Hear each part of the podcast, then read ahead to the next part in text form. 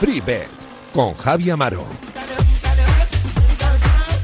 Amigas y amigos, ¿qué tal? Muy buenas, bienvenidos una semana más aquí a FreeBet, al programa de apuestas de Radio Marca que te va a acompañar los próximos 60 minutos aproximadamente para hablar de deporte, de mucho deporte, recurrir a los mejores expertos en el mundo de las apuestas deportivas e intentar sacar el máximo valor a las selecciones que ellos comparten con todos vosotros de manera gratuita. Os recordamos que en @FreeBetRMarca estamos disponibles para que interactuéis con nosotros, para que os asoméis a esa ventana y para que, bueno, pues nos dejéis cualquier sugerencia, cualquier petición o simplemente compartáis ese contenido que siempre regalamos, entre comillas, desde aquí para que juntos consigamos ser un poquito más rentables. Así que ya sabéis, esto se pone en marcha y lo hacemos con la mejor de las sonrisas y hablando de motos, de tenis, de fútbol y de un montón de asuntos más. Ya sabéis, FreeBet, Radio Marca, aquí en la Casa del Deporte.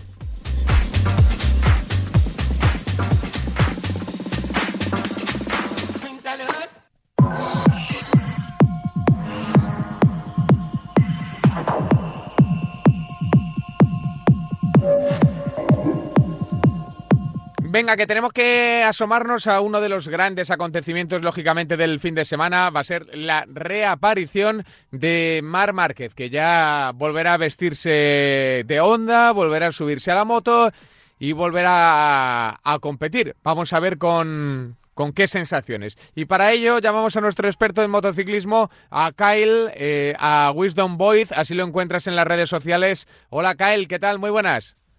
Buenas, Javi. Un saludo a todos los que nos estéis escuchando. Pues es un placer para nosotros tenerte aquí en esta ventanita para que nos digas un poquito cómo lo ves. El Gran Premio de Portugal, Portimao, que se va a recordar ya, pues yo creo que para toda la historia de la trayectoria de Marc Márquez, el circuito en el que volvió a competir, esperemos que con buenas sensaciones. Pues sí, la verdad es que la noticia saltó el sábado. Parece ser que al final la revisión médica la tuvo el viernes y nada, vuelve después de 9 meses y se ha perdido 15 gran premios y con muchas ganas de ver a ver qué Márquez es el que vuelve. A ver, yo creo que está plagado el retorno de Marc Márquez de incertidumbres, ¿no? No sé si tú también tienes las mismas que nosotros, Kyle, pero son muchos meses fuera, muchas ausencias, no sé, la incógnita de cómo va a volver. Sí, desde luego que es una incógnita, sobre todo porque el nivel antes de la lesión era espectacular. En plan, el año que ganó en 2019 gana 12 carreras y hace 18 podios, todo en el top 10, del top 2 de las 19 que hay. Y en Jerez hasta la caída tuvo una colada, se puso el 17 por ahí y viene remontando a todos como si fuese jugando a la play y es que estaba dos pasos por encima, entonces veremos, difícil que vuelva a ese nivel, pero si vuelve un 80% de ese nivel, a ver quién lo para. Claro, la pregunta es no solo a qué nivel va a volver, que yo creo que es importante conocer cuál es el nivel de Marc Márquez ahora mismo con su Honda, pero también es un poco colocarlo en el contexto, ¿no? De una categoría que ahora mismo no tiene un dominador claro o no tiene un piloto de tanto talento como Marc Márquez y quién sabe, ¿no? A lo mejor con una versión reducida de Marc Márquez a un 60, a un 70 o un 80 le da para ganar este campeonato. Tal cual, o sea, el año pasado la competición es que era otra. Sin Marc no había ese gallito en el corral, hubo 14 carreras con 9 ganadores diferentes. Entonces Marc se va a encontrar una competición que no sabemos si es por la ausencia de Marc o que tanto las marcas y los pilotos se están acercando tanto al nivel, que hay un nivel muy, muy parejo entre todos. Entonces, la verdad es que hay muchas ganas de ver dónde podríamos colocar a Márquez en esta parrilla actual. Si te pidiera que te mojaras, que nos dijeras, ¿tú dónde le ves? ¿Dónde le sitúas? ¿Le sitúas arriba? ¿Le sitúas en un periodo de transición? ¿Le sitúas atrás de todo? Digo para este gran premio, para el de Portimao, que será el primero, y sabiendo el hándicap que tienes, Kyle, en este pronóstico, entre comillas, o en este reto que te lanzamos, porque ni siquiera hay entrenamientos libres sobre la mesa todavía, pero ¿le ves arriba? ¿Le ves para competir? ¿O crees que en esta primera etapa tiene que andar con muchísimo cuidado? Bueno, a ver, en primer lugar, no corrió el año pasado, pero el 19 de marzo estuvo con una moto de serie derivada de una MotoGP, tiene más o menos 50 caballos menos, entonces ya ha rodado allí hace un mes y viendo la previsión del tiempo, el viernes parece que va a haber lluvia y el sábado y el domingo no. No me digas. Esto es un día menos que tendría Marc para volver a coger ese ritmo de competición. Entonces, también hay que decir que Marc por él hubiese vuelto a Qatar y los médicos le frenaron un poco, así que yo creo que físicamente va a llegar bastante bien. No sé, difícil verlo en el podio. No creo que lo veamos atrás, sinceramente estamos hablando de un tipo que es un monstruo. Entonces, bueno, quizás un top 5, top 6 por ahí, podría ser. Y a la hora de pelear, a la hora de meter la moto en como era él antes, de meter la moto en rincones en donde apenas cabe, ¿crees que se tiene que atrever? ¿Crees que se va a atrever o no? Esa yo creo que para mí es la gran incógnita, porque una de las virtudes de Marc es esa agresividad, ese buscar el límite siempre. Históricamente se cae mucho en los entrenamientos libres, porque él es un piloto que le gusta buscar ese límite en entrenamientos para así no sobrepasarlo en carrera y, claro, llegar aquí el Portimao y ir al límite y verte en el suelo, no me gustaría estar en esa situación, así que veremos. Él dice que quiere volver siendo el de antes, que si no vuelve. Sí. Entonces, bueno, ahora que ver. Te hago la última del regreso de Márquez y luego nos mojamos un poco en la carrera y en las predicciones que tú ves para este Gran Premio de Portugal en el circuito de Portimao.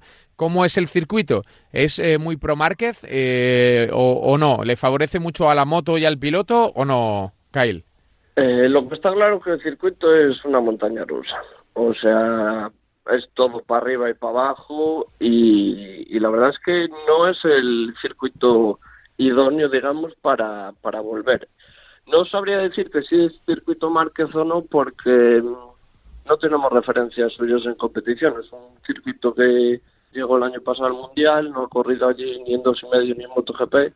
Entonces, bueno, a priori podría ser un circuito de sus características, ya que es de conducción agresiva y tal, pero volver 9 meses y volver a este circuito, hay que tenerlos bien gordos. Sí, hay que ser valiente, por lo menos valiente. Y eso sí, luego. O sea, es un circuito valiente. A Marc Márquez no le falta valentía, eso lo ha demostrado durante mucho tiempo. Bueno, de la carrera, ¿qué quieres ver? ¿Qué te apetece ver? ¿O qué ves más factible que pase? Tanto en MotoGP como en las dos categorías más pequeñas. Bueno, quitando a Marc, que obviamente los focus, creo que el jueves va a la rueda de prensa y creo que los otros 5 pilotos pobrecillos. No van a responder a ninguna pregunta. Pobrecillos. Así que bueno, quitando a Marc, tengo muchas ganas de ver a Oliveira, ya que en Qatar no es el mejor circuito para KTM y han sufrido bastante y tengo muchas ganas de ver a Oliveira, que fue el que se llevó la victoria el año pasado. Y lo mismo pasa un poco con Miller, que se acaba de operar del síndrome compartimental, ha sufrido un Qatar, no sabemos si es por eso o por otras circunstancias, y Morbidelli también ha tenido 2 fines horrorosos en Qatar y han sido los 3 pilotos que se subieron al podio el año pasado. Entonces veremos.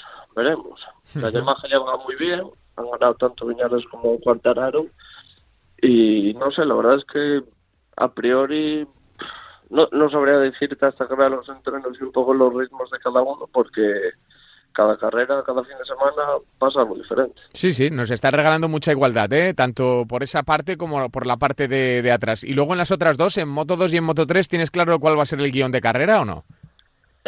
Bueno, yo creo que estamos viendo más o menos lo que podría ser un mano a mano entre Lowe's y Garner. Garner ganó el año pasado. Lowe's es muy mayor, o sea, es que da la sensación de que es un tipo que podría arrasar en la categoría si se le da bien, si no tiene ningún percance, ¿no? Si se mantiene regular, es más, el año pasado acabó tercero en Portimao con una muñeca rota. ¡Joder! Y Garner ganó la carrera, por lo tanto yo creo que son los 2 pilotos más fuertes, pero también quiero destacar al rookie Raúl Fernández, que hizo top 3 el otro día en Qatar y que ya hay rumores que hay equipos de MotoGP que empiezan a seguirlo ya muy de cerca. Interesante, interesante. Y en la pequeña de las categorías, como siempre, un avispero, ¿no? Hay que destacar a Costa, que creo que lo mencioné aquí en el podcast anterior. Sí. Ganó el otro día saliendo desde el pit lane, que en la primera vuelta le sacaban 11 segundos, y sale líder de Qatar. O sea, ahora mismo vive en una nube y además no solo es como pilota, sino tú luego lo escuchas ante los medios y parece un chico maduro, las ideas claras, los pies en el suelo. Así que bueno, entre él y ahora mismo Binder y Marcia, que parecen unos claros gallitos del corral, pues ahora mismo en la categoría parece que son los tres más fuertes. Veremos si pueden romper la carrera. El año pasado Raúl Fernández rompió la carrera y podría ser que no pase como en Qatar, que veamos a 12 tíos entrando a la primera curva de la última vuelta peleando por victoria. Pues seguiremos atentamente el Gran Premio, contaremos aquí el regreso, por supuesto, de Marc Márquez y además lo haremos con la mejor de las intenciones. Kyle, te mandamos un abrazo muy grande, gracias por acompañarnos. Gracias, un saludo. Así viene el Gran Premio de Portugal, el Gran Premio de Portimao, que pasará a la historia por ser el circuito donde regresó Marc Márquez a subirse encima de una moto. Yeah, let's go to the beach.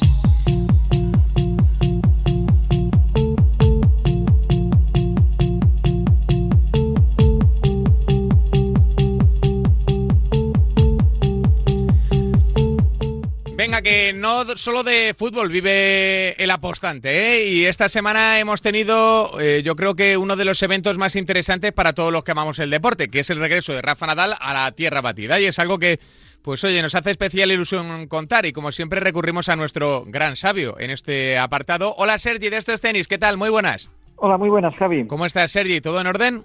Muy bien, sí, disfrutando ya la vuelta de Rafa a la tierra batida, a su hábitat natural, donde es el rey y donde buscará pues seguir agigantándose, porque ya es el mejor de la historia y ahora solo le queda pues ir subiendo récords que difícilmente serán igualables. Nada, eso es pan comido para él, vamos, es una cosa bárbara. Oye, Sergi, recordamos a toda la gente que puede seguir las previas de este torneo y de todos en los canales de comunicación del Pensador, que ahí tienes un currazo espectacular, siempre te felicitamos porque la verdad es que da gusto leerte, la gente ahí se lo curra mucho con sus combinadas y tus análisis, y también que tienen a su disposición pues el servicio premium, lógicamente, de Sergi de Estos Tenis para recibir las selecciones que cree... o que cree oportunas el bueno de Sergi o que recomienda a todos sus suscriptores. A ver, Sergi, de este torneo, ¿qué quieres ver? ¿Qué te apetece ver? Al margen de Rafa Nadal, que ha empezado sensacional, ¿no, Sergi? Sí, Rafa ha empezado pues pasando completamente por encima de Federico Del Bonis, un oponente pues que no tenía ningún tipo de arma para poder poner en apuros a Rafa, y podemos decir que el encuentro ha sido un trámite. Ahora sí que ya empieza el tramo pues más importante, con aparecen Dimitrov, Rublev o Bautista por el camino, pero incluso pues en las semifinales Fabio Fognini, que todos recordamos que fue el último que derrotó a Rafa en estas pistas en 2019. ¿Cómo lo ves? ¿Está motivado Rafa? ¿Ha jugado bien?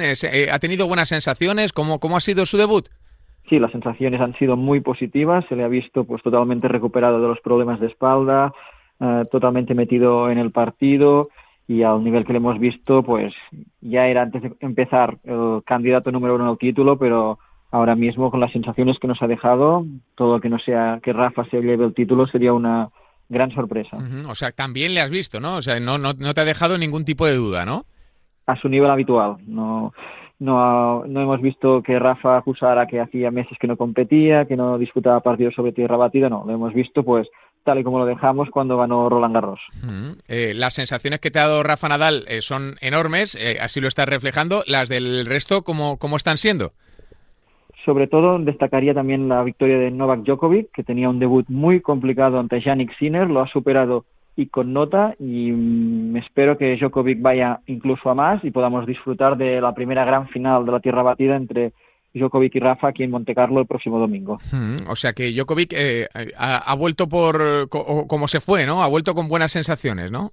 Sí, sobre tierra batida siempre genera ciertas dudas, la superficie pues en la que no tiene tantos títulos, no tiene tantas victorias, y eso pues se nota en su confianza, y por eso que empezar ante un rival como Sinner y ganando pues y convenciendo siempre es muy positivo para él. Porque este chico, Sinner, que es una de las grandes sensaciones del torneo, le pega bien duro, es decir, que no ha sido un paseo seguro para el serbio, ¿no? No, ha sido un partido muy intenso, donde ha tenido que mostrar su mejor versión y, ya te digo, yo personalmente no las tenía todas de que debutara ante un rival tan exigente, y me ha sorprendido muy positivamente el serbio. ¿El resto de oponentes cómo son? ¿Qué nos van a decir a lo largo de esta semana de tenis de máximo nivel en tierra batida? Al margen de Nadal y de Djokovic, claro. A margen de Nadal y de Djokovic, si nos quedamos aquí, pues hay que destacar que también tenemos a Alejandro Davidovic, a Pablo Carreño y a Roberto Bautista en los octavos de final, que es un éxito para el tenis español y todos ellos con opciones de seguir avanzando. Evidentemente, Bautista tiene un partido muy complicado ante Rublev, Carreño, que viene de ganar en Marbella, pues también un partido complicado ante Casper Ruud, y quizás quien lo tiene más asequible para seguir avanzando es Alejandro Davidovic, que se enfrentará con Lucas Puig.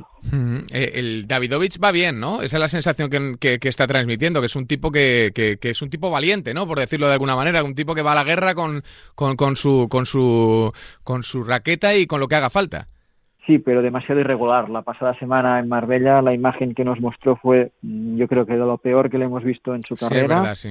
Muy nervioso, cometiendo unos errores. Jugaba muy cerca de casa, ¿no? Nos explicaba. Y eso le afectó muy, muy, muy negativamente. Hay tenistas que esto pues les da ese plus de más, pero Davidovic estaba irreconocible. Aquí, pues después de hacerlo tan mal, se ha quitado la presión de encima y le tenemos aquí con claras opciones de alcanzar los cuartos de final. Eso sí, ahí se debería encontrar con Tsitsipas y al nivel actual de Davidovic no le veo planteando problemas al griego. Bueno, pues estaremos atentos, a todo lo que suceda en la tierra batida de Monte Carlo en este Master 1000, que ojalá se cumplan los pronósticos o se cumpla la idea de el bueno de Sergi de Estos Tenis. Veamos una final entre Rafa Nadal y Novak Djokovic y consigamos llevarnos para Manacor un título más de tierra, que ya serían tropecientos. Sergi, te mandamos un abrazo y te leemos, como siempre, en los canales de comunicación del Pensador, que es una auténtica referencia, como siempre decimos, y el trabajazo que haces no tiene precio. Un abrazo grande, amigo. Un saludo. Un saludo para Sergi, como siempre, raqueta en mano, dejando aquí grandes pronósticos.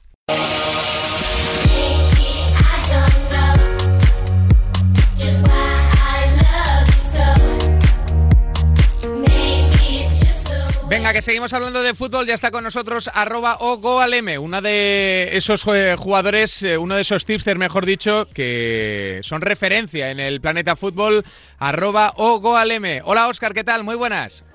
Hola, Javi, muy buenas. ¿Todo bien, amigo?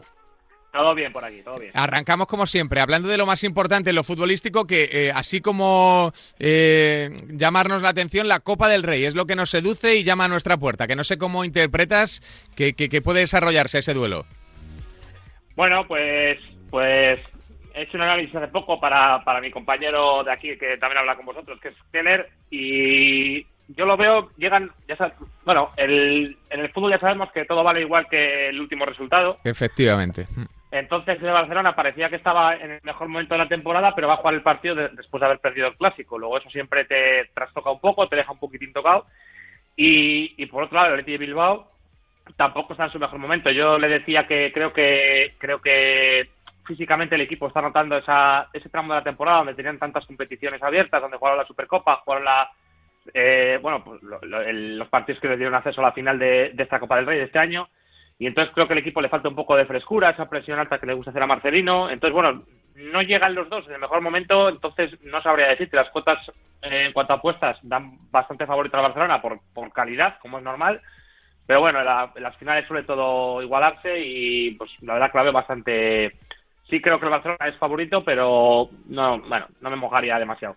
Bueno, esa final de Copa del Rey, que es probablemente uno de los partidos más interesantes de la jornada, pero Óscar nos va a compartir, y su trabajo bien lo vale, una de las selecciones del Campeonato Nacional de Liga. Óscar. Sí, bueno, este partido me voy a quedar con un pick que he dejado hace poco por aquí también. Bueno, un pick, un equipo que es el mismo, que es el Cádiz, que juega en casa con el Celta.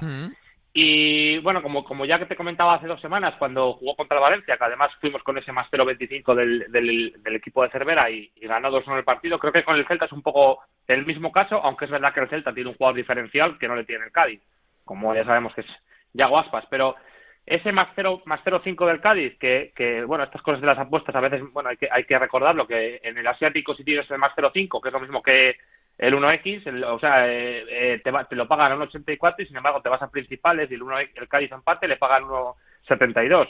Entonces, bueno, conviene hacerlo en el asiático, donde ese más 0,5 se paga a 1,84 en bet, te hablo de bet. Y bueno, pues valiéndonos 2 resultados de 3, creo que el Cádiz llega en buen momento, creo que el Cádiz está compitiendo muy bien, bueno, sabe a lo que juega y creo que es un equipo que se le puede atascar al Celta, que es un equipo que propone mucho, que le gusta mucho combinar, llegar con mucha gente al área rival, pero bueno, el Cádiz es un equipo que se repliega, que juega con las líneas muy juntas, entonces bueno, creo que valiéndonos 2 resultados de 3, como digo, creo que puede haber un poco de valor en que el Cádiz pues puntúe y llevarnos con ello la apuesta. El Cádiz puntuando, el equipo de Cervera, que como siempre decimos es una auténtica roca, ¿no? No se le pueden reprochar poquitas cosas al equipo de Álvaro Cervera y desde luego ninguna de ellas es su falta de solidez, es un equipo muy bien armado. Sí, basa su juego vamos, el Cádiz está ahora mismo a 2 puntos del Celta, o sea que no hay tanta diferencia como para mi gusto, como las bookies imaginan. Si es verdad que el Celta, como te decía, tiene más calidad igual, pues sobre todo con un factor diferencial, que es Yago Aspas, que si tiene buena tarde, pues puede decidir el partido e ir en nuestra contra, pero creo que el Cádiz es un equipo muy rocoso, es un equipo además que estos equipos que juegan alegre, que juegan, bueno, pues de manera asociativa, pues, si el partido no ven que no encajan, que no meten gol, pues se les empieza a hacer largo. Bueno, ya hemos visto, el Barcelona no lo ha ganado, el Madrid tampoco ganó. Bueno, es un equipo muy duro y creo que eso, valiéndonos 2 resultados de 3, pues bueno, yo veo valor ahí. Del resto de la jornada, ¿algo llamativo, Óscar? Algo que te digas, oiga, pues esto es interesante, por lo menos para ver, ¿no? Para disfrutar de fútbol.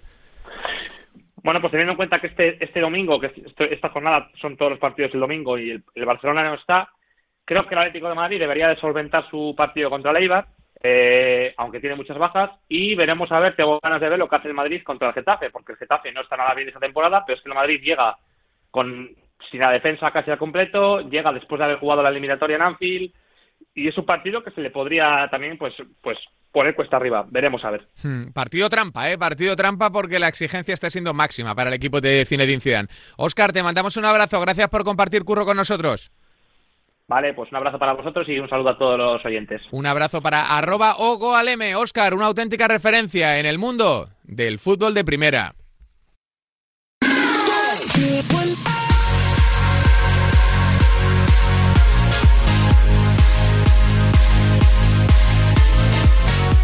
Bueno, como siempre, el fútbol suele ser el plato principal, pero hay veces que tenemos que asomarnos al resto de deportes que también piden paso y lo merecen. Pero ya está con nosotros @Josema. Hola, Josema, ¿qué tal? Muy buenas. Hola, Javi, ¿qué tal? Muy buenas. ¿Todo bien, amigo? Todo bien. Cargados de fútbol, o sea que bien. Eso es buena señal, ¿eh? Cuando hay mucho fútbol significa que hay mucho trabajo. Para todos nuestros expertos que, como siempre decimos, analizan, estudian, comparten su conocimiento aquí sobre sus pronósticos de manera totalmente gratuita y nosotros que se lo agradecemos. A ver, Josema, final de la Copa del Rey, que por ahí tenemos que empezar de manera obligatoria. Es un partido muy especial entre Barça y Athletic Club, que no sé si te dice algo, no sé si ves por dónde puede salir. Pues la verdad que estoy, un poco sorprendido, entre comillas, con las cuotas, porque es verdad que todavía no decidí nada en ese partido, estoy centrado más en los de Liga, pero sí que a priori, si me dicen cómo crees que van a estar las líneas, pensaba que la del Barcelona sería el menos 1.25 y no menos 1, o sea, está la línea del partido de hándicap principal en menos 1, Barcelona menos 1, Atleti más 1, y yo me decanto, si tengo que decir una, por Barcelona menos 1. Me parece más favorito el Barcelona que esa cuota 1.55 que veo por ahí, porque es cierto que perdió en contra el Madrid, pero yo creo que el Barça está bien, está con todos, y en cambio creo que el Athletic no está tan bien como podía estarlo en el momento que ganó la Supercopa. Creo que perdió cierto nivel en este último mes, además de perder la otra copa y bueno, yo no sé, yo me da la sensación que el Barça es muy, muy favorito, incluso más que esa cuota. Así es la primera percepción que tengo al verlo. Es que hay una sensación, ¿verdad, Josema? No sé si la compartes, de que en una final todo puede pasar. Y a mí no me lo parece, la verdad. A mí me parece que el fútbol es igual en una jornada de liga que en una final de Copa del Rey. Es cierto que cuando hay dos equipos potentes puede pasar más o menos de todo. Eso sí que podría comprarlo, ¿no? Pero hombre, creo que los jugadores del Barça tienen la suficiente experiencia, igual que los del Athletic, para no modificar en exceso su comportamiento futbolístico, ¿no? No creo que se vayan a poner nerviosos los jugadores del Barça por jugarse esta Copa del Rey, ¿no? No sé, no, esa es la sensación que tengo siempre cuando veo este tipo de cuotas. Para nada. De hecho, yo pienso que lo de que los favoritismos en las finales no lo son tanto, que es un poco un tópico, en la final puede ganar cualquiera, lo de las finales se ganan, no se juegan, bueno, todo ese tipo de tópicos, pero creo que si analizamos la historia vemos que en las finales importantes hay pocas sorpresas. Si nos vamos a finales de mundiales, de Champions e incluso de Copa del Rey, de UEFA, la que sea, cualquiera puede ponerse a echar un vistazo a los palmarés de esas finales y verá cómo hay pocas sorpresas. De hecho, el Barça en la última década ganó un montón de finales de Copa donde en todas era favorito, claro, y luego se jugó y manifestó ese favoritismo, con lo cual sí que hay sorpresas, como cuando el Zaragoza le ganara al Madrid en Montjuic, por ejemplo. Ahora te hablo una de memoria con el gol de Galetti. A veces hay, claro que sí, pero no es lo más común. Bueno, vamos a analizar lo que nos ha traído aquí, que es la jornada de Liga. No sé cómo la ves. ¿Qué te dice el Campeonato Nacional y estos próximos partidos que se van a agrupar todos en domingo? Pues me parece emocionantísima cómo está la Liga, en 2 puntos Atlético, Madrid y Barça. Y además es que pienso, sinceramente, que llegado a este punto todos tienen bastantes opciones. O sea, es difícil acordarse de otra temporada donde faltando 8 jornadas haya 3 equipos que tengan tantas opciones. Bueno, incluso el Sevilla está a 6, pero bueno, evidentemente el Sevilla lo tiene muy difícil, pero entre los otros 3 es que todos tienen opciones reales. Y el Atlético de Madrid creo que en los 2 próximos partidos no puede fallar, y por ahí va a ir mi pronóstico de esta jornada. Ajá, o sea, te vas a fijar en ese duelo ante el Eibar, ¿no? Ante la Sociedad Deportiva Eibar. Sí, me gusta el hándicap -1, igual que decía en el Barça del Atlético de Madrid -1, buscando que tiene que ganar sí o sí. Si gana de 1 en devolución, si gana más de 1 ganamos, si está pasa de 1,80, y es que me gusta mucho porque es que el Eibar realmente el otro día me decepcionó totalmente.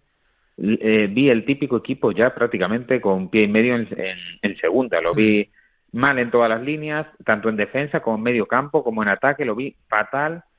Y vamos, yo es que sería un sorpresón manifiesto que no sea capaz el Atlético de Madrid, tan necesitado de ganarse ahora al Eibar, y después recibe al Huesca 3 días después, y también por ahí debería de ganar, porque además sucede un detalle, que es que el Huesca tiene 4 o 5 jugadores apercibidos importantes como Seoane, Galán y demás, y no es descartable que un partido tan duro como Alavés Huesca incluso la fuercen para liberarse contra el Atlético de Madrid y luego jugárselo la semana siguiente en casa contra el Getafe.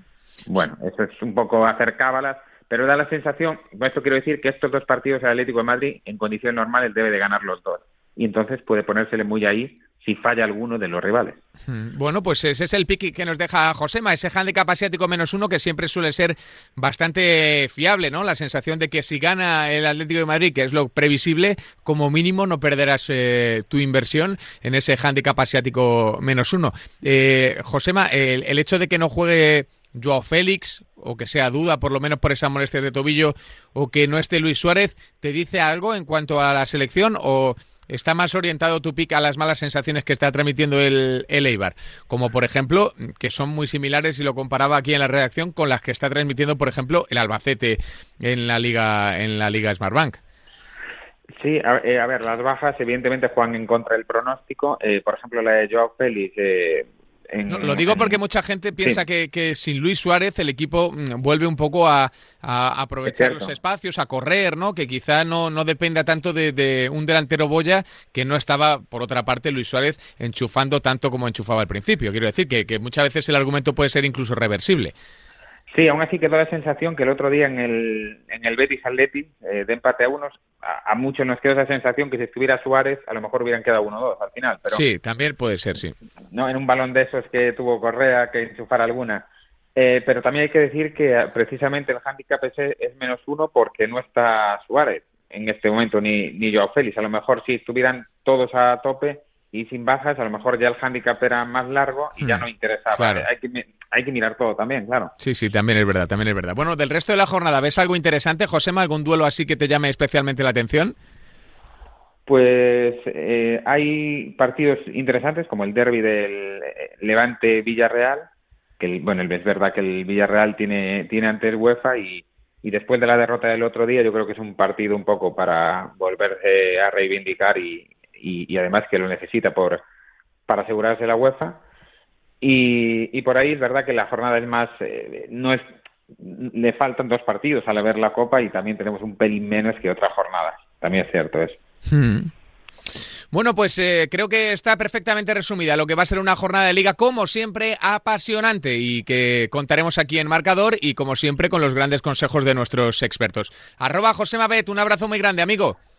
Un abrazo, Javi. Un saludo. Chao. Nos quedamos con esa selección que nos recomendaba el bueno de Josema, ese hándicap asiático -1 favorable al Atlético en el Metropolitano. Show me your soul, I gotta know best that you're beautiful inside. Toes on the glass, car moving fast, come take the wheel and drive. I don't know what you're thinking, sugar. Oh, yeah. I just got that feeling, sugar. Venga, que cogemos el balón que domina el mundo, el balón del fútbol, @pensapuestas. Samu Puello, ¿qué tal? Muy buenas. Hola, Javi, muy buenas. ¿Qué tal estás, amigo? ¿Todo bien? Todo bien, muy bien. Suponemos que con mucho curro, ¿no? Porque la verdad es que la actividad no para y los eventos se suceden y, bueno, ahora hay una final de Copa del Rey que os habrá tenido entretenidos al margen de la jornada de Liga, ¿no, Samu? Sí. Nosotros, sobre todo, ahora estamos centrados con la Segunda B y la Tercera División. Primero porque nos ha costado mucho entender bien el funcionamiento de todos estos subgrupos, primeras fases, segundas fases. Y una vez lo hemos entendido, pues ahora queda lo más complicado, que es analizar los partidos. Pero bueno, también es una semana chula, hay Champions, hay Europa League, está la segunda final de Copa del Rey de este 2021. Así que, bueno, una semana apasionante y a ver si nos acompañan los resultados. Hombre, seguro que sí. Mira, vamos a ir por partes. Primero, de la Copa del Rey, ¿qué quieres ver? ¿Qué te apetece? ¿Qué te dice el partido, Samu? Bueno, la Copa del Rey, la verdad es que, es la segunda final de Copa para este Athletic, algo muy atípico, algo que seguramente no haya pasado en toda la historia. Creo que ese mazazo que recibió el Athletic contra Real puede suponer un punto de inflexión para el Athletic. El Athletic viene en una dinámica muy, muy positiva, pero con una carga de partidos importantísima. La verdad es que entre partidos atrasados, Copa y demás, el Atlético ha jugado muchas semanas, miércoles-domingo.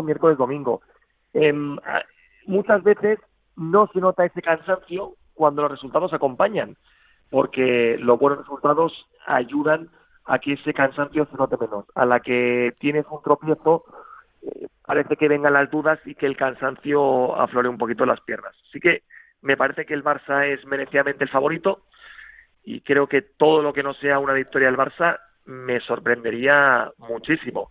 Más si cabe porque puede ser la última bala del Barcelona para ganar un título. En Champions ya no puede y en Liga tiene opciones, pero lo va a tener complicado. Y tiene el aviso de la Supercopa de España, donde el Athletic ya fue capaz de igualarle los últimos minutos del tiempo reglamentario y luego vencerle y llevarse el título. Así que creo que el Barça, por plantilla, por necesidad, debería imponerse, pero cuidado porque si no hace su mejor partido, el Athletic le planteará un partido complicado y de la mano de Marcelino, pues seguro que tendrá opciones. Pero para mí, todo lo que no sea una victoria del Barça sería una gran sorpresa. Y luego te queríamos preguntar también por esa patita que metías ahora, que asomaba ahí el tema, un tema bastante peliagudo para todos los que aman el fútbol base, el tema de los grupos, de los subgrupos. Llega el tramo decisivo del fútbol de bronce y la verdad es que está la cosa muy apretada, entre que es difícil entenderlo y luego que los equipos, pues tienen ahí, se han guardado balas algunos, ¿no? Han intentado ahí jugar al despiste en el tramo final de temporada. ahora llega la hora de la verdad, ¿no? Ahora es cuando es más difícil o más fácil leer la Segunda B, Samu. Pues tiene su qué, la Segunda B y la Tercera de este año. Normalmente siempre hemos dicho y hemos repetido en varias ocasiones que el tramo final de temporada es el que nos gusta más, el tramo en el que hemos sacado mayor rendimiento. Pero claro, con esto, esta segunda fase en la que los equipos están encuadrados según su clasificación, que era el grupo de ascenso, el grupo de descenso y el grupo intermedio, y por lo tanto teóricamente están agrupados por nivel, más o menos. Así que esto lo complica un poquito más. Sí que es verdad que hay algunos grupos en los que hay diferencias, porque un subgrupo era más fuerte que otro, porque en algunos equipos se juegan muy poco y otros se juegan mucho, así que hay que jugar con todas estas variables, pero sobre todo es importante tenerlas todas en cuenta y no dejar ninguna de lado, porque pueden ser muy útiles a la hora de apostar. Desde luego que sí. Bueno, Samu, ¿en qué te quieres fijar? ¿Qué es lo que vas a recomendar a los oyentes de Radio Marca? Pues esta semana vamos a dejar dos apuestas que hemos publicado hoy en el servicio Premium. Así que, mira, que no sirva de precedente, pero realmente nos gustan mucho estas dos apuestas. Las hemos publicado ya, la cuota ha bajado, pero solo un poquito. Así que, nada, también para que sepa un poquito la gente qué es lo que se manda al Premium con anterioridad y los motivos que nos mueven a hacer estas apuestas. A ver, pues arranca por el primero, Samu. Sí, las dos son de segunda B. La primera es una combinada del grupo 1 con el DNB, el empate apuesta no válida del Racing de Ferrol, con el 1X del Salamanca. Empezamos por el Racing de Ferrol, que está encuadrado en el subgrupo B, digamos, en el de que no es ni el de ascenso ni el de descenso, pero en este grupo que es de 6 equipos, los dos primeros tienen opciones de subir. Entonces, aquí los máximos favoritos son Deportivo de La Coruña, Numancia y Ferrol. Pero el Ferrol está a tan solo un punto de Numancia y a 2 del Depor, que precisamente juegan entre ellos esta jornada. Eso quiere decir que si el Ferrol gana, acabará la jornada en puestos de playoff de ascenso. Juega contra el Marino de Luanco, que para mí ya es un premio estar en esta fase y no haberse metido en la pelea por el descenso, pero es un equipo veterano que en casa saca buenos resultados, pero que fuera baja muchos enteros. Sí. Fuera de casa el Marino lleva 5 puntos de 30 posibles.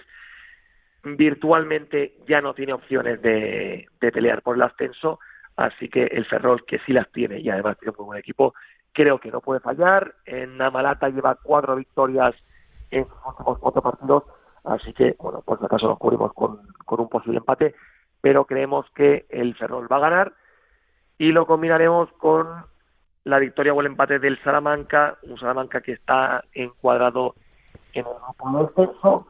Empezó la temporada de forma horrible, ahora parece que está mejor, lleva varias jornadas sin conocer la derrota y se enfrenta a un Covadonga que fuera de casa todavía no ha ganado ningún partido, lleva solo 2 puntos de 30 posibles, unos números todos por todos. Mérito para el Covadonga porque no era el año pasado favorito al ascenso, eliminó a todo un caudal que era un equipo mucho más potente por presupuesto, por plantilla.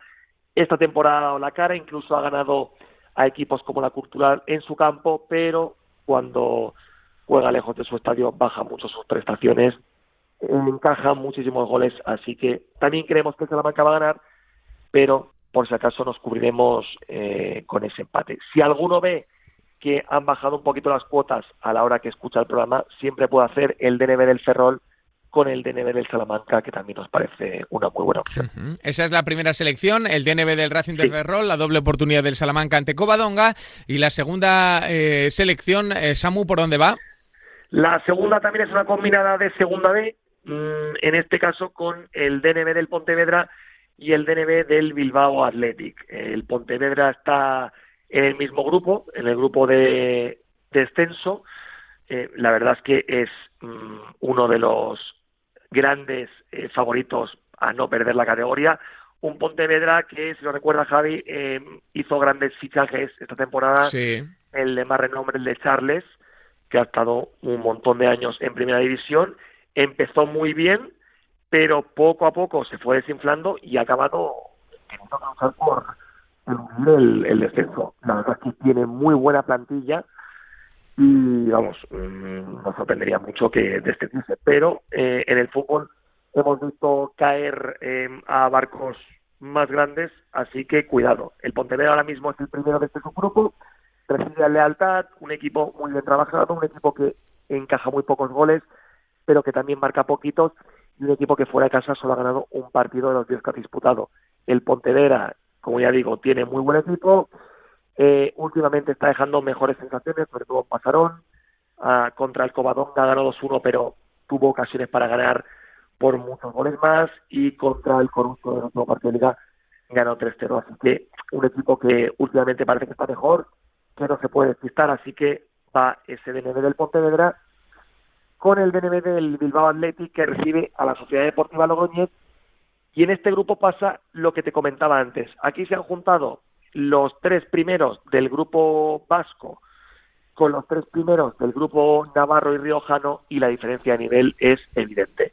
De hecho, tanto la Real Athletic B como Amorebieta son muy superiores a Tudelano, Calahorra y Logroñés, y se está viendo la clasificación. Creo que los equipos vascos van a quedar los tres primeros, y en un partido muy similar hace una semana la Real B le ganó 3-0 a la Sociedad Deportiva Logroñés, y pienso que puede ser un partido muy similar en Lezama, del Athletic B contra la Sociedad Deportiva Logroñés. Así que nos cubrimos un posible empate, porque ya sabes que somos un poquito más rateguis, pero vamos, creemos que tanto el partido de Pontevedra como el del Bilbao Athletic, sobre todo este último, deben ser partidos de uno, así que una derrota nos sorprendería muchísimo, y por eso vamos a combinar esos derbes.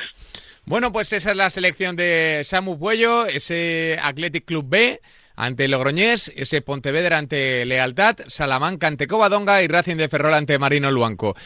Samu, te mandamos un abrazo muy grande y muchas gracias por compartir tu trabajo con nosotros. Otro abrazo para vosotros y muchísimas gracias. Un abrazo para Samu Puello, @pensapuestas.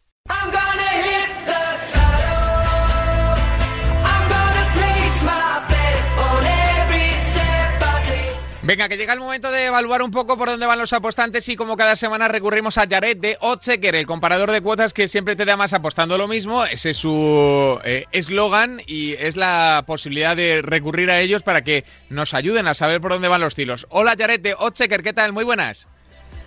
¿Qué tal, Amaro? Muy bien. Pues como cada semana, mucho fútbol, mucho deporte, y a los que nos entretiene esto, yo creo que nos hacen las maravillas. Así que perfecto. Hombre, la verdad es que ya supongo imaginando por dónde va la gente, intuyendo y conociendo cada vez más al apostante. ¿Cuáles son los eventos que más les seducen a la hora de seleccionar un pick? Así que como cada semana, ese top 3 que comanda nuestro Jared de Oddschecker para saber por dónde van los tiros. Y creo que antes pues habría que aclarar, o por lo menos eso hablábamos por la interna, ¿verdad, Jared? Que uno de nuestros grandes clásicos vuelve a escena, ¿no? Sí, aunque, bueno, la novedad en el caso del que suele estar en el 1 es que lo han asaltado, y que para empezar por el 3 sí que va a haber un mercado que hemos hablado las últimas semanas bastante recurrentemente, pero claro, es que la cosa está tan caliente en torno a ese mercado que es normal que repita. Es que, claro, ha comandado tantas semanas el podio que ahora nos sorprende un poquito que ya no esté. Estamos hablando de Eurovisión, pero vamos con el top 3, que no sé si es ese, Jared, no sé si es ese evento, la gala de Eurovisión final, el ganador de Eurovisión final, el tercer cajón del podio. En cualquier caso, arrancamos por el tercero de los eventos más apostados de la semana, Jared. Hablamos primero del ganador de la Liga, que ya era el número 1 la semana pasada, ahí en el podio, y es normal, y bueno, y no está más arriba porque Eurovisión en otras semanas lo hemos obviado. Esta vez ya te adelanto que no está en el 1, y si no está en el 3, pues ya sabes por dónde puede andar.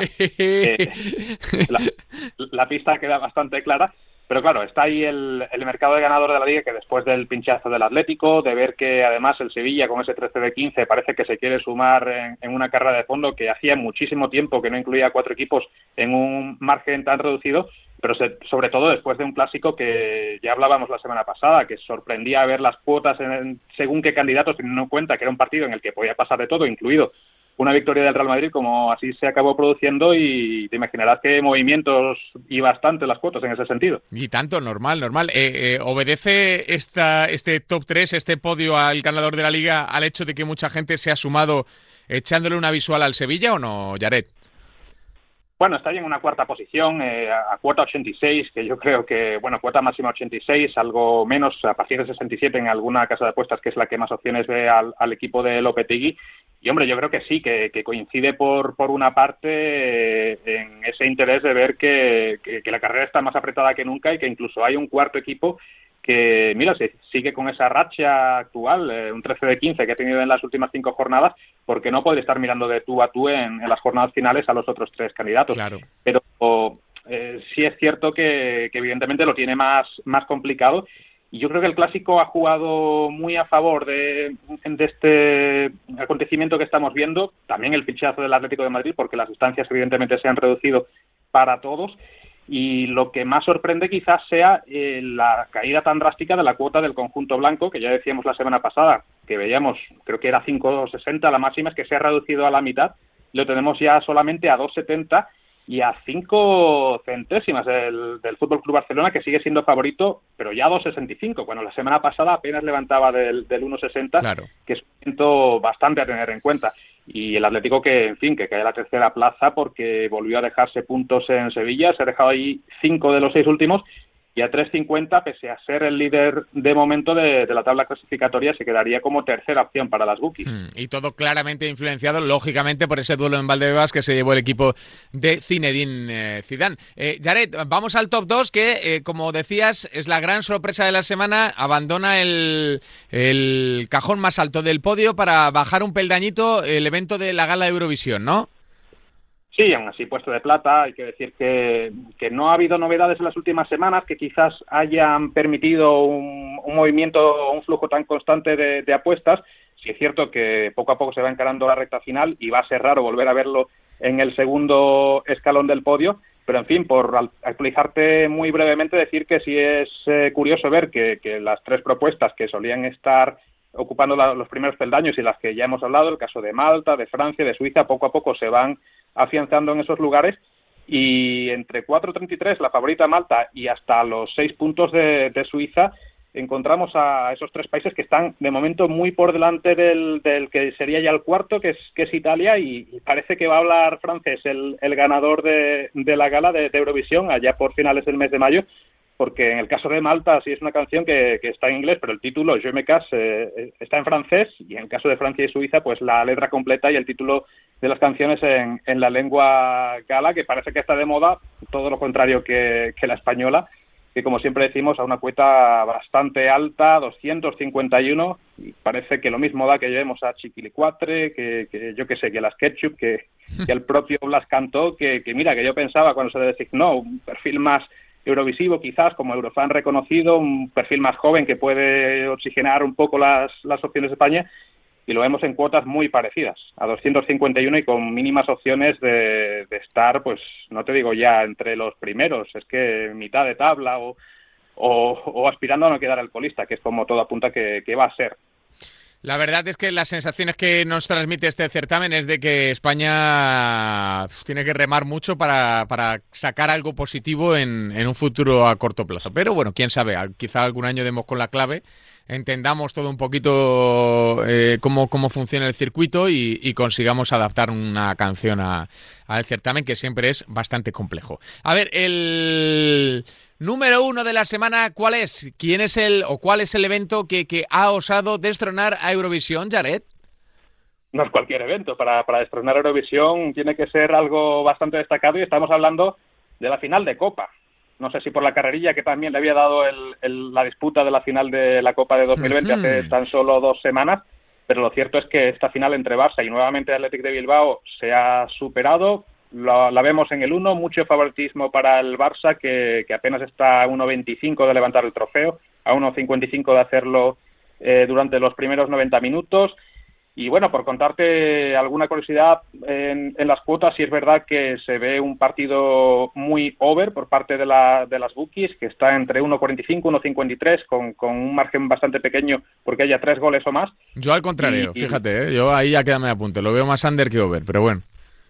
Sí, bueno, y te puedo adelantar también que incluso en el artículo que sacamos como previa, también con pick de este partido, optamos por el ambos no marcan, o sea que quería en ese sentido, que al fin y al cabo, por la lectura del partido puede tener también valor, ¿no? Porque ¿sabes lo que pasa con este partido? Que también lo he hablado con la redacción aquí, con compañeros y tal, que me recuerda mucho a lo que vimos ayer en el PSG Bayern de Múnich, que todo el mundo, incluso hubo expertos y tal, que lanzaron que había más de 3,5 goles, más de 4,5 goles, que el Bayern de Múnich marcaba 2 o más goles...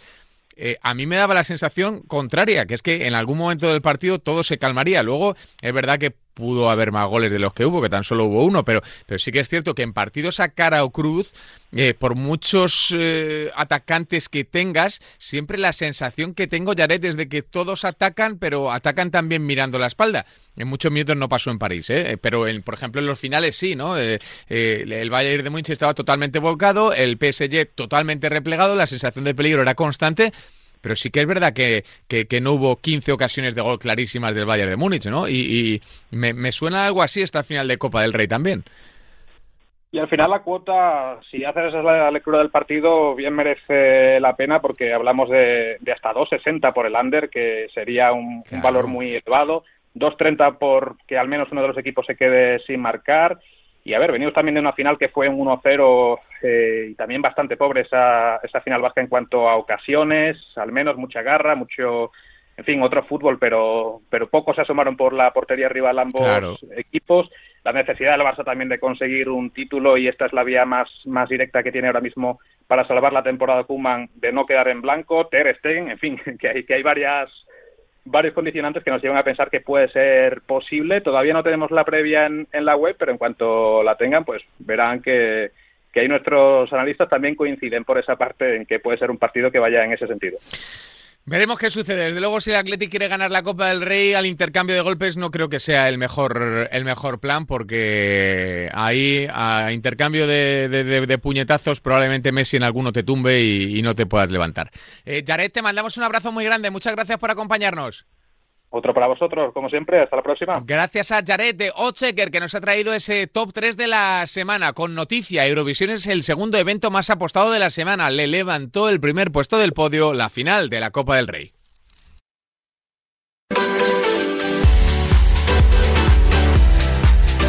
Fútbol Premier, ya está con nosotros Picarillo para hablar y para analizar. Como siempre decimos, es una de las referencias en actuaciones individuales, ese mercado que está pues en alza y que cada vez la gente se fija más en él. Y bueno, si hay un maestro de todo esto, se trata de Picarillo. Así lo encuentras en las redes sociales y, como decimos siempre, una auténtica referencia y un placer saludarle. Hola Picarillo, ¿qué tal? Muy buenas.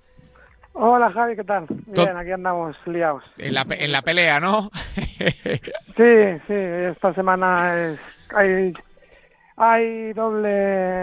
jornada de liga y jornada de copa, o sea que tenemos doble jornada. Bueno, eso, que el fútbol sirva, entre otras cosas, para evadirnos un poco de nuestras cositas habituales, y con un mercado tan particular como el tuyo, Picarillo, que supongo que, aparte de darte mucho rédito, te da muchísimo trabajo, porque tienes que analizar todos los elementos que hay en un partido. Pero, por ejemplo, para la Europa League, Picarillo, la estás tocando mucho con eso de que la presencia del United sea protagonista, el Manchester United, en todas las eliminatorias?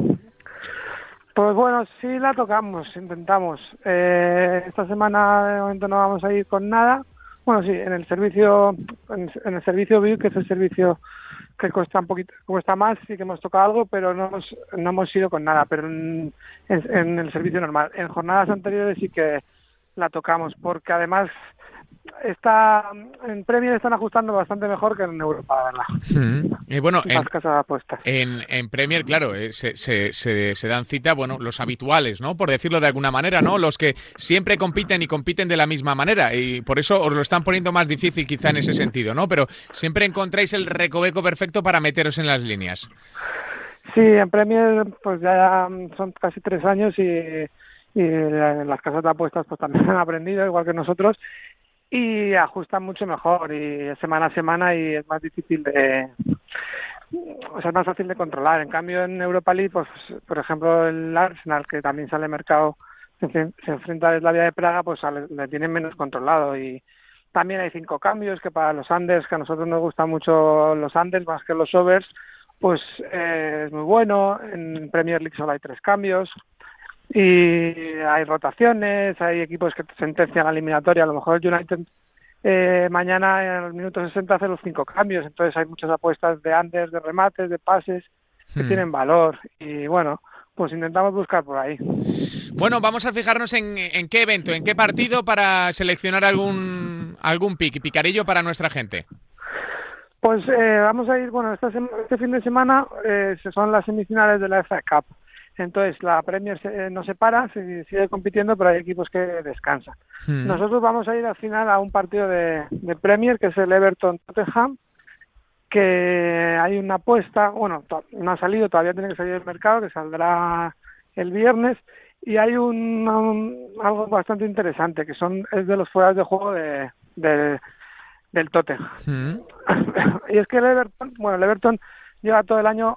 Bueno, el entrenador es Ancelotti, para el que no lo sepa, pero está muy defensivo porque tiene muchas lesiones. Incluso el otro día había gente que alucinaba porque en la alineación salían 6 defensas, 4 centrales y 2 laterales. Pero bueno, resulta que uno de los centrales, se llama Holgate, pues jugó de medio centro, de pivote. Pero esto es debido a que no tiene jugadores, está prácticamente con muchísimas lesiones. Y tenía, pues en el banquillo solo tenía Iwobi y luego chavalillos. Entonces casi seguro, porque además no le está saliendo mal, que va a volver a jugar como ha jugado estos días, que es con línea de 3, que eran los 3 centrales, más Holgate de pivote y 2 carrileros. Entonces, un equipo bastante defensivo, al que normalmente no le hacen fueras de juego, y desde que está jugando así, pues... El otro día le hicieron 0 y el anterior también le hicieron 0. Además, se enfrenta al Tottenham, que es un equipo que si no juega Vinicius, que no suele jugar porque ya está recuperado Son, no hace muchos fueras de juego. Porque Harry Kane viene a recibir, suele jugar, es el que abre a los costados y tiene una muestra muy buena. O sea, este año en 30 partidos de Premier League, en 31, tiene 23 verdes. Y el Tottenham lo mismo, y el Everton. En 30 partidos...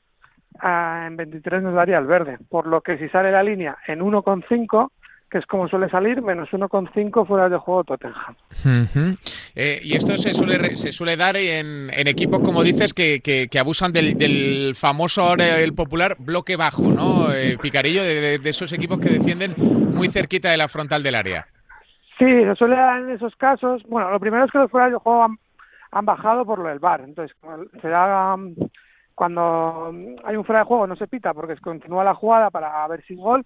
Hay muchos leyes de la ventaja, entonces hay veces que el árbitro, si ha golpeado, la ha parado el portero y sigue el balón en posesión del rival, pues directamente ni pita. Entonces hay muchos fuera de juego que no se pitan. A lo mejor el año pasado de media había 3,5 y este año hay 2,5 o 3. Ha bajado un poquito. Y luego suele darse a los equipos que no lo hacen es porque tienen el bloque normalmente bajo, y sobre todo en las faltas laterales las defienden muy encerrados, muy atrás, porque hay muchos fuera de juego en faltas laterales. Y luego los equipos que suelen hacerlo más normalmente es porque tienen un jugador que no es muy inteligente, por así decirlo. Por ejemplo, Morata hace muchísimos fuera de juego, Ibrahimovic también hace muchísimos fuera de juego. Son jugadores que se quedan descolgadillos. Si tienen ese tipo de jugador, pues nunca entrar a Lander, porque te lo van a hacer. Pero luego a los equipos que les hacen mucho, pues son equipos que tienen el bloque alto, como pues por ejemplo al Oporto ayer le hacen muchísimos, al Liverpool le suelen hacer bastantes, al Bayern le hacen, ayer creo que le hizo el PSG 10. O sea que son equipos que defienden en bloque alto. Bueno, pues Picarillo, nos quedamos con tu consejo y te agradecemos como siempre que hayas rescatado un huequito para asomarte a esta ventana de FreeBet y dejarle esa recomendación de los fueros de juego en contra del Tottenham, que como siempre decimos es yo creo que un equipo referente en Premier por las cosas que hace principalmente Ancelotti. Picarillo, un abrazo grande. Un abrazo, Javi. Un abrazo para una de las referencias del fútbol Premier, como siempre, hablando con argumentos de lo que sucederá.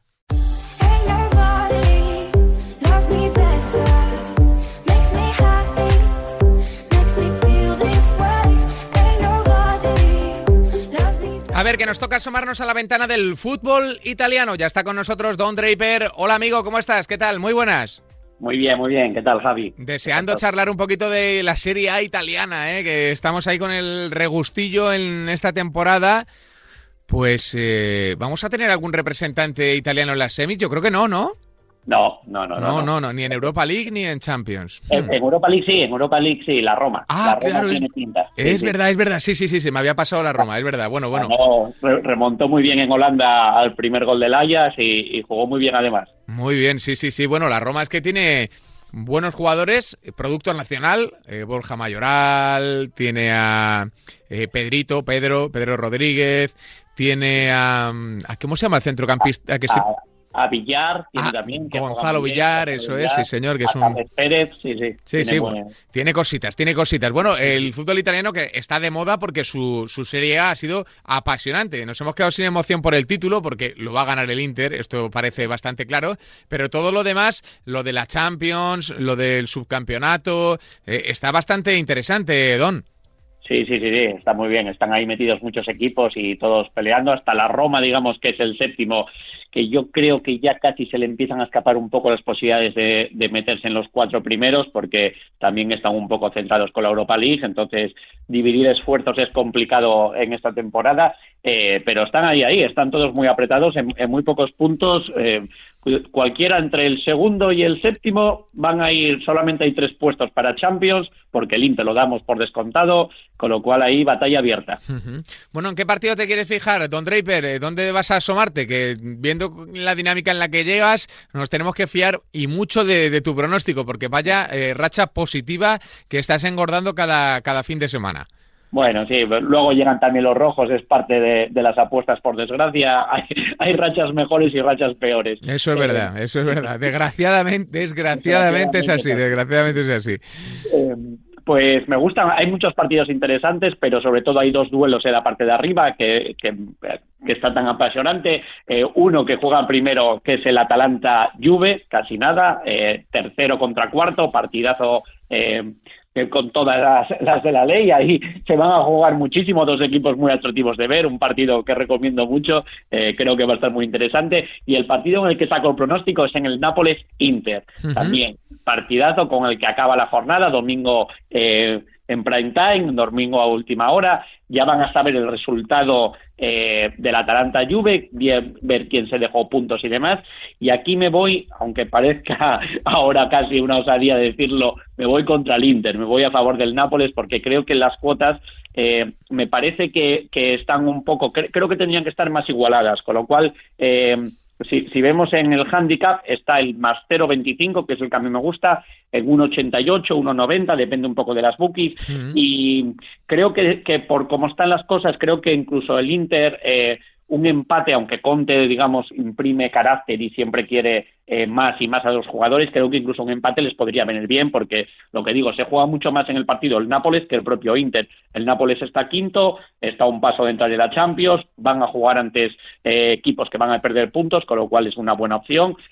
Llegan a un gran momento, desde que el Nápoles eliminó el Granada, ha jugado 9 partidos, solamente perdió 1, lleva 6 victorias consecutivas en casa, en enfrentamientos directos entre ellos en San Paolo también suele tener buenos resultados con el Inter, de los últimos 7 partidos solamente perdió 1, con lo cual creo yo que el hándicap correcto tendría que haber sido el DNB en vez del más 0,25, con lo cual este más 0,25 en 1,90 yo le veo valor, ojo. Una cosa es verlo valor y otra son las posibilidades. Hablamos del Inter, es un equipazo con Lukaku, con Lautaro, con Eriksen por detrás, tiene mucho que ofrecer el Inter, pero también el Nápoles es un equipo muy bueno, con muchos jugadores interesantes, sobre todo Osimhen, con Mertens, bueno, no va a estar Lozano, pero va a estar el genio Insigne, con Fabián también, representante español, y muy buenos jugadores. Y todo, hablando un poco del Nápoles, tras una temporada en la que se ha discutido mucho a Gattuso, yo creo que incluso en muchos tramos de la temporada casi todo el mundo lo veía fuera. Sí. Y va a ser extraño que siga, ¿eh? Haga lo que haga, que yo creo que es posible que se meta viendo... Está muy erosionada la relación, ¿no?, con la propiedad. Sí. Es que también el directivo Adriano Di Laurentiis es muy peculiar. Salió ahora, estaba viendo ahora precisamente la noticia, algo así como que salió en rueda de prensa muy furioso, como sale él siempre, es un hombre del cine y le gusta mucho el show, y salió diciendo algo así como que si no dejaban entrar ya a la gente en los estadios, que iba a denunciar a todos, y hablaba de denunciar al gobierno, a la federación, a... bueno, no sé, a lo mejor me cae a mí también alguna denuncia. Ese hombre se vuelve... Es capaz de todo, sí. Sí, entonces con Gattuso, que es también alguien de carácter, chocaron varias veces ya y va a ser muy complicado. Haga lo que haga, yo creo, deportivamente va a ser complicado que sigan juntos. Bueno, pues será el final de una etapa que veremos si termina de la mejor manera posible, que sería clasificando al equipo para la máxima competición continental, o si por el contrario tienen que marcharse regañados. Que sí, bueno, conociendo a los dos, tipos de mucho carácter, de fútbol, pero de mucho carácter, pues quién sabe. Nos quedamos con esas recomendaciones, ese hándicap positivo en contra del Inter y a favor del Nápoles. Don Draper, un placer, amigo, muchas gracias. Un placer, un saludo, chao. Como siempre, los mejores aquí en FreeBet, en Radio Marca. Y ahora, por cierto, vamos a escuchar nuestro apunte en nuestro muro WhatsApp. Ya sabéis que siempre los mejores tipsters se asoman aquí en formato nota de audio cuando pues no encuentran el tiempo suficiente o nosotros no disponemos del tiempo suficiente como para atenderles. Vamos a escuchar a Rubén King, que nos ha dejado un pronóstico Premier. Ya sabéis, uno de los tipos que más sabe de las ligas británicas. Buenas tardes, Javier y oyentes de FreeBet de Radio Marca. Se viene una jornada un tanto extraña que empezará el viernes día 16 y se prolongará hasta el jueves día 22, y además en este mismo fin de semana se van a disputar las semifinales de la FA Cup. Es una jornada con mucho en juego, pero sobre todo en la zona que más bonita se ha quedado, con 4 equipos que se van a disputar las 2 plazas que quedan para entrar en Champions. Leicester, West Ham, Chelsea y Liverpool están separados por 4 puntos, a la espera de un posible, aunque poco probable, arreón final del Everton y el Tottenham. Partidos a priori asequibles para los favoritos, con la duda de cómo llegará el Liverpool a terreno de Bielsa, seguramente con la tremenda presión de haber caído esta noche en Champions League, lo que le puede suponer jugarse la temporada que viene en estos últimos 6-7 partidos. Por abajo, a pesar del hype con las 2 últimas goleadas del West Brom, personalmente creo que no le va a dar, y el Fulham igual, tras acumular 4 derrotas seguidas, también se le ha puesto en exceso complicado. Las matemáticas en este aspecto no suelen fallar y la salvación debe andar alrededor de los 36 puntos. Y teniendo en cuenta que Newcastle ha recuperado para la causa a 2 de sus hombres más importantes, justo en este tramo tan decisivo, como son Sam Maximen y Callum Wilson, pues creo que no va a haber milagro y que las cosas se van a quedar como están. Para la jornada del fin de semana pues hay un par de cosas que me gustan, como los goles, precisamente en el partido que enfrentará un West Ham muy efectivo arriba, con un Jesse Lingard que está deslumbrando, pero con muchas dudas atrás, está encajando goles con facilidad. Juega contra el Newcastle de Steve Bruce, que le pasa un poco lo mismo, es un equipo que puede hacerte daño, que en casa es agresivo, y que cuenta con gente veloz arriba, pero atrás son muy flojos. Varios partidos dependen también de lo que pueda ocurrir en Europa y también en esas semifinales de FA Cup, así que el abanico para elegir no es demasiado amplio. Me voy a quedar para recomendar el partido de Old Trafford. Vamos con los goles, vamos con el over 2,5, que se está moviendo entre 1,75 y 1,80. Se juega el domingo a las 17 horas. El United, salvo hecatombe, llegará con plaza en semis de la Europa League, y este partido en principio debería sacar adelante para certificar esos 66 puntos que te meten en Champions otra temporada más. Y juega contra un Burnley que se ha convertido un poco en su bestia negra, llevan 4 temporadas seguidas sin poder derrotarlos en Old Trafford, así que ahí hay cuentas pendientes. Es un Burnley que está demostrando además una faceta más agresiva que en temporadas anteriores, con un McNeil y un Chris Wood que están en un excelente estado de forma, están generando mucho peligro, están siendo muy valientes. Vienen de perder 2 partidos con remontadas incluidas, aunque creo que deberían sacar algo más, sobre todo ante el Newcastle, donde las tuvieron de todos los colores. Old Trafford es un campo que se ve que les gusta, han anotado un par de goles en sus 3 últimas visitas a pesar de ser vapuleados, en lo que es el juego en sí. He estado repasando las cifras de esos últimos 4 choques y el United ha promediado más de 30 tiros y casi 12 corners por partido. Ambos equipos van a jugar para conseguir sus objetivos, pero sin excesiva presión, ya que hay jornadas de sobras para alcanzar el puntaje ideal, aunque siempre guste hacerlo cuanto antes. Mi única duda estriba en si Solskjaer empieza a hacer más rotaciones y empieza a dar descanso a hombres tan importantes como Bruno, por ejemplo, aunque también es verdad que los recambios son de garantía y es una oportunidad pues para eso, para que esos posibles recambios puedan entrar en el equipo para disputar lo que resta de temporada. En definitiva, el partido pinta ofensivo. Vamos a ver si Bruno, Rashford y Cavani no sufren demasiado desgaste contra un combativo Granada y pueden jugar muchos minutos. Y si el Barley tiene la efectividad de temporadas anteriores, pues que nos ayude a que salga este over, que en ese rango de alrededor de 1,80 me gusta bastante. Pues nada, esto es todo. Un abrazo y cuidaros mucho. Gracias a Rubén King por su trabajo, ¿eh? La Premier League tiene secretos para gente que no conoce tanto como nuestro Rubén King, que nos ha dejado esa recomendación en la Premier League. Y ahora, hablando de nuestro muro WhatsApp, nos tenemos que asomar a la primera Iberdrola, donde tenemos, yo creo que a uno de los mejores tipsters del planeta. Es Charlie, de Fútbol Invisible, o Fútbol Invisible, que hace muchísimo por el deporte femenino y que analiza así la jornada de la primera Iberdrola. Muy buenas, Amaro. Pues vuelve la primera Iberdrola después de este parón por selecciones, así que vamos a buscar unos cuantos verdes, de esos que tanto nos gustan, y vamos a empezar por el Barcelona Deportivo La Coruña, un Deportivo que llega al partido pues con muchas bajas, y bueno, yo creo que Manu Sánchez va a dar entrada a jugadoras que se están formando, jugadoras del filial, y va a descansar un poco al resto de la plantilla porque, bueno, el Barcelona sabemos todos que es un partido imposible de sacar, pongas a quien pongas. Y bueno, el Deportivo después de este encuentro pues tiene los partidos más importantes de la temporada para intentar salvarse, así que yo creo que el Barcelona sacará fácil el descanso final y también creo que ganará por una ventaja de, yo creo que mínimo unos 5 o 6 goles.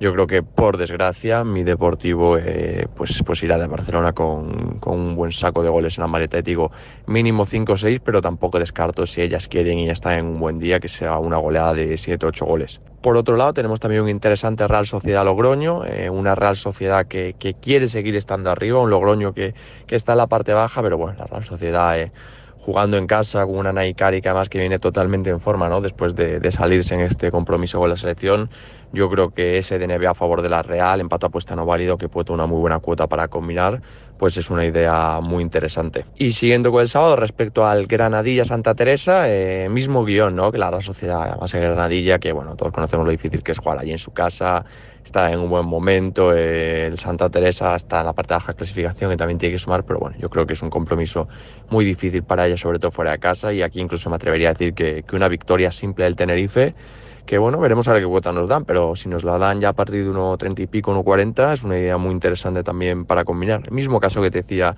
con la Real Sociedad.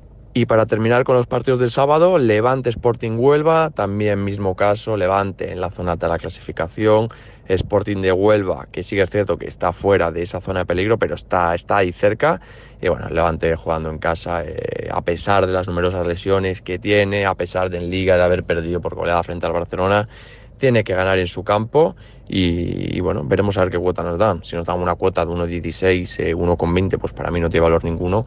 Pero bueno, si la cuota pasa a 1,50, la verdad que sería una opción bastante interesante. Y respecto al domingo, Sevilla-Atlético de Madrid. El Atlético de Madrid, que ya lo comentamos aquí siempre, es que no puede fallar más. Ya son muchos puntos que han dejado por el camino, es que no están ya ni cerca de Champions, tienen que apurar sus opciones y bueno, tienen que ganar, son superiores al Sevilla, aunque Sevilla es cierto está haciendo una buena temporada, tiene un buen entrenador con Cristian Toro, buenas jugadoras, pero Atlético tiene que empezar ya a ganar. Y otro partido también de otro equipo andaluz, el Betis, que visita al Real Madrid, y también esa victoria a favor de las blancas debería ser bastante clara. Así que nada, es esto el análisis de la jornada de primera Iberdrola, muchos partidos, esperemos que nos acompañen los verdes y nos vemos la próxima semana, Amaro, un abrazo. Con Rubén King, con Charlie de Fútbol Invisible, aquí todo el deporte, todas las apuestas en formato nota de audio, en llamada, donde sea, aquí en FreeBet.